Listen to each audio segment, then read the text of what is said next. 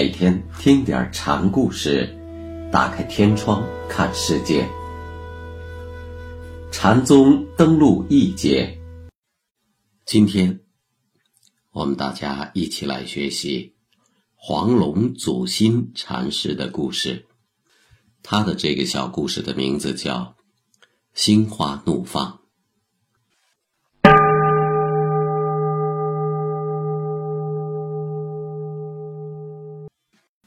黄龙祖心一开始是跟云峰月禅师学禅，学了三年了无所获，就打算另投门庭。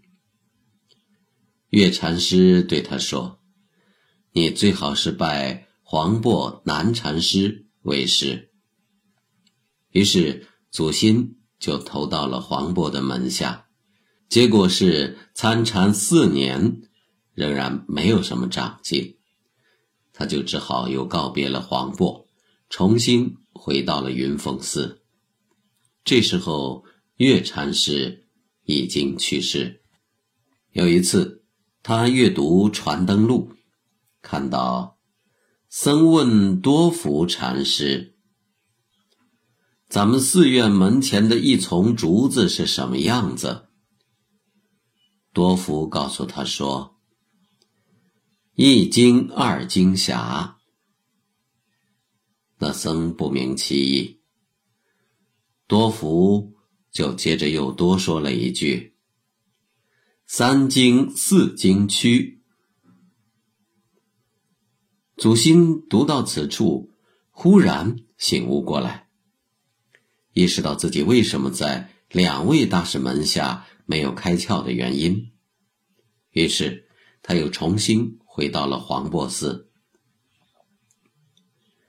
他刚在南禅师的面前坐下，南禅师就开门见山的说：“你已经登堂入室了。”祖心听南禅师如此说，不仅心花怒放。佛法的证悟原来是这个样子。可大师当初为什么只是让我们遍参公案，用心钻研呢？黄檗南禅师笑着对他说：“我要不是教你这样用心研读，恐怕你真入开悟之境，自己也无知无觉，那我岂不是误了你的大事？”祖心上堂讲法时。举起禅服，示意僧众看朗朗晴空，万里无云。可是，你要愣是往覆盆下面钻，那就怪不得我老汉了。如果只看到自己，而不能顾及目前的实际状况，这种人有眼无足。如果看清了目前的现实状况，却又迷失了自己。那这种人是有足无眼。祖心禅师的这段话是告诫僧徒：一方面要明取自家一片田地，一方面也要善于变通之道，临机应用，不失其宜。所以接下来他又说：前辈贤哲谆谆教导我们，直知法度，心入邪路。放之自然，体无去处。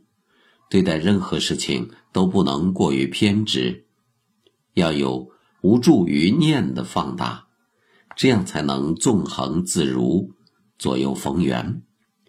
不然的话，就会遁入邪路。说到这里，祖心把手中的符子扔在一旁。过去的诸佛已经不存在了。未来的诸佛还没有降生，而现下的佛法就在我黄龙老汉这里。放之任之，则恍恍惚惚，其中有物；把之捉之，则遥遥冥冥，其中有精。